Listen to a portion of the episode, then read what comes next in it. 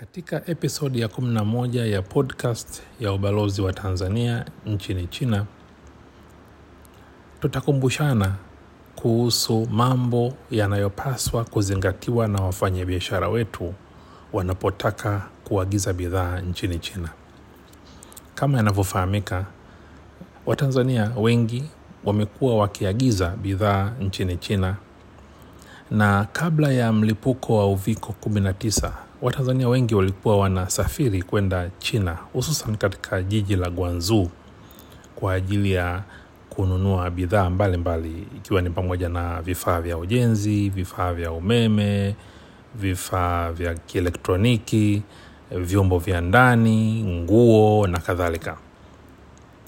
Tangu mwezi Machi mwaka 2020 China imefunga mipaka yake kwa ajili ya kudhibiti uviko 19. Kwa hiyo Watanzania wengi wamekuwa wakifuatilia ununuzi wa bidhaa kwa njia ya mtandao, na wengi wao wamefanikiwa kuendelea na hii shughuli kwa kuagiza kwa suppliers wao wanaowaamini, lakini wapo wachache ambao wamepata dhahama ya kuangukia kwenye mikono ya wafanyabiashara ambao sio waaminifu. Na mwishowe wamewatapeli. Wame e, mtu unakuta ametuma fedha zake kununua bidhaa na kampuni ambayo ametumia hiyo fedha haimtumii mzigo aliyokubaliana nayo, au ametuma fedha zake, kampuni iliyopokea fedha inatuma mzigo usio wenyewe, au ametuma fedha zake kampuni iliyotumiwa fedha inatoa visingizio mbalimbali kwamba kuna changamoto za usafiri za COVID, lakini kiukweli ni kwamba e, sio watu waaminifu na hawakuwa na nia njema.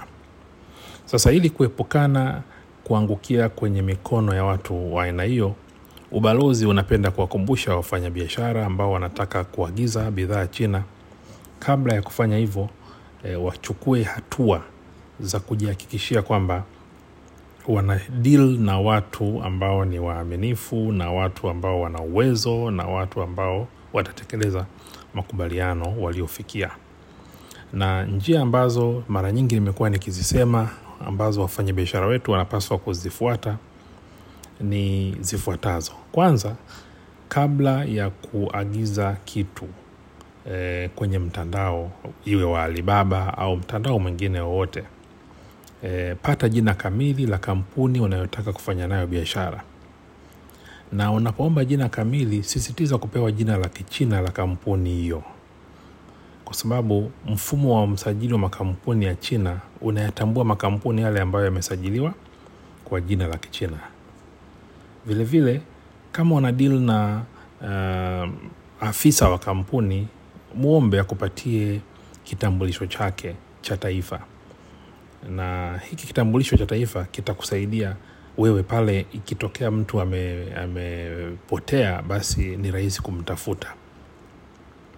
Kwa kufanya hivi itakuwa ni rahisi sana eh, kuepuka dhahama ya mtu ambaye amefanya utapeli na akakimbia, kwa sababu kupitia jina la kampuni na kitambulisho cha taifa tutaweza kuwatafuta kwa urahisi. Jambo la pili E, tunawashauri wafanyabiashara wapende kufanya upekuzi e, due diligence e, ya kampuni ambayo wanataka kufanya nayo biashara kabla hawajafanya nayo biashara. Na hii huduma ya due diligence inatolewa na ubalozi wetu uh, Beijing, lakini pia na ubalozi wetu mdogo Guangzhou.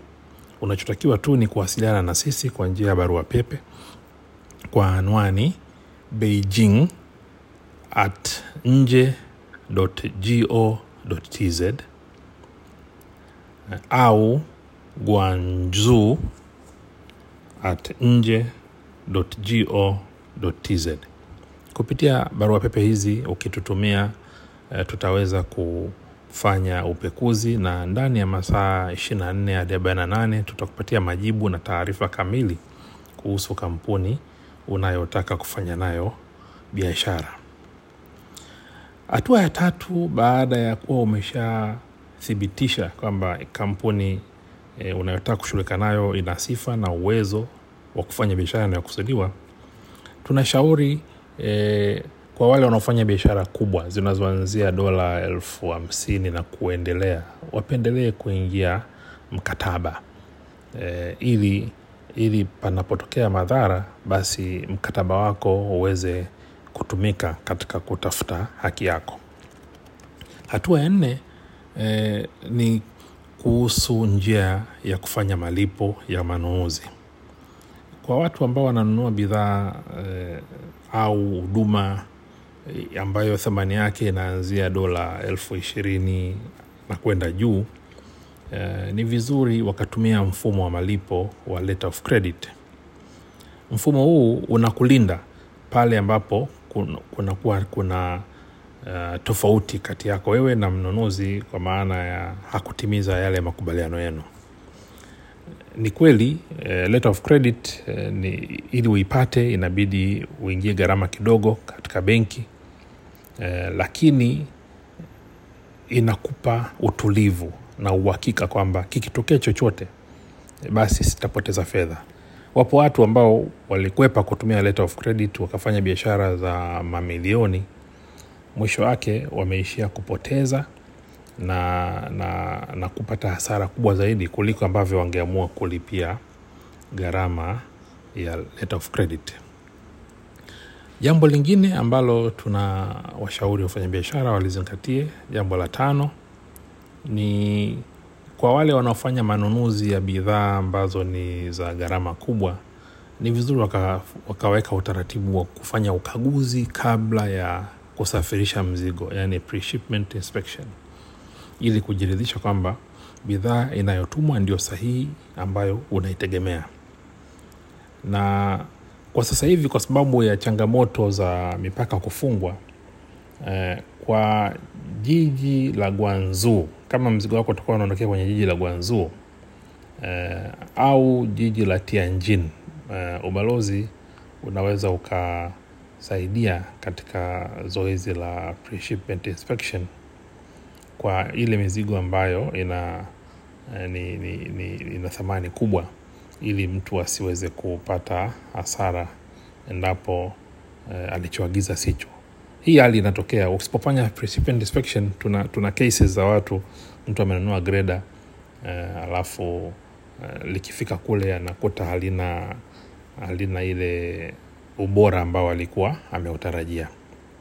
Kwa hiyo ndugu zangu haya ndio mambo ambayo ningependa kurejea kukumbushana na wafanyabiashara wetu. Lakini kuna vitu vingine ambavyo ningependa ni watonye eh, ambavyo vi, vi, ukiviona hivyo eh, basi kuwa makini eh, kuwa makini. Mambo matatu.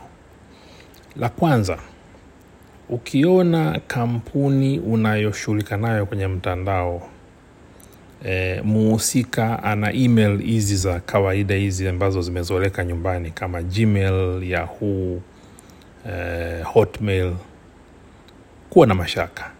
Kwa nini nasema hivyo? Hapa china mitandao hiyo imefungwa. Kwa hiyo kwa hiyo wachina uh, wengi wanatumia mitandao yao ya ndani email zao za ndani. Ukikuta mchina anatumia email hizo ambazo ni za kimagharibi eh, kidogo jiridhishe kwa uhakika kwamba uh, lazima na deal na mtu ambaye ni mwenye credibility. Hilo ni jambo la kwanza ambalo ni, ni, ni, ni, ni la kuangalia. La pili ukikuta mchina anatumia whatsapp. Mtandao wa whatsapp hapa eh, hauruhusiwi kutumika kwa, kwa wageni na wenyeji. Japo wageni kidogo wanaruhusiwa wanafumbiwa macho eh, kuruhusiwa kutumia huo mtandao wakiwa na vpn virtual private network. Lakini eh, wachina kuwa na vpn ni kosa la jinai. Kwa hiyo ukikutwa nayo hiyo utapata matatizo. Kwa hiyo ukikuta mchina anatumia eh, whatsapp kuwa uh, makini eh, kujiridhisha kwamba hii kampuni imesajiliwa ime kihalali na ni kampuni credible. Nikisema hivyo simaanishi kila mchina mwenye whatsapp eh, ana matatizo la hasha.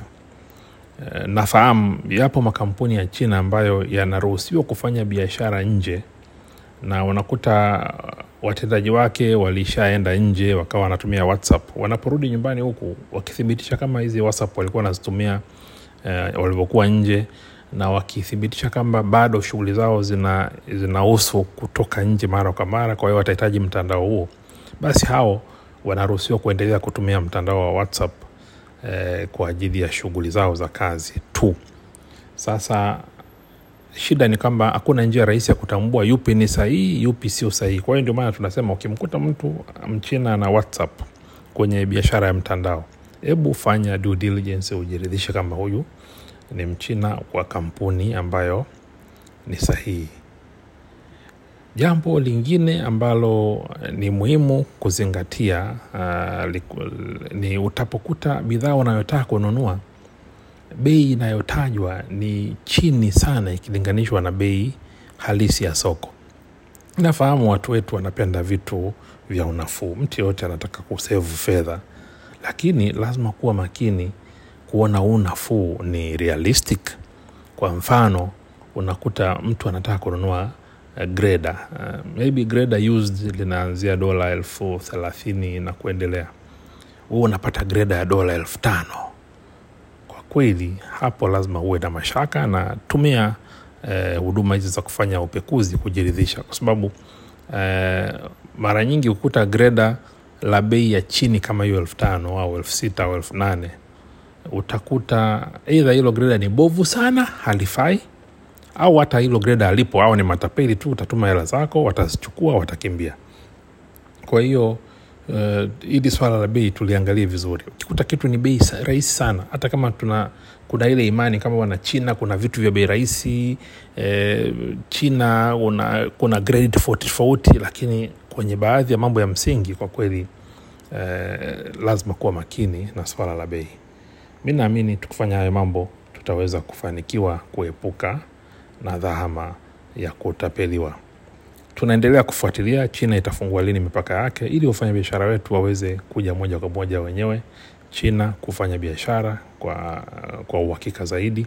Na tunafurahi shirika letu la ndege la ya tanzania mwezi ujao wa julai litaanza safari zake. Kwa hiyo wakifungua mipaka na shirika letu linakuja itakuwa rahisi zaidi kufanya biashara na china.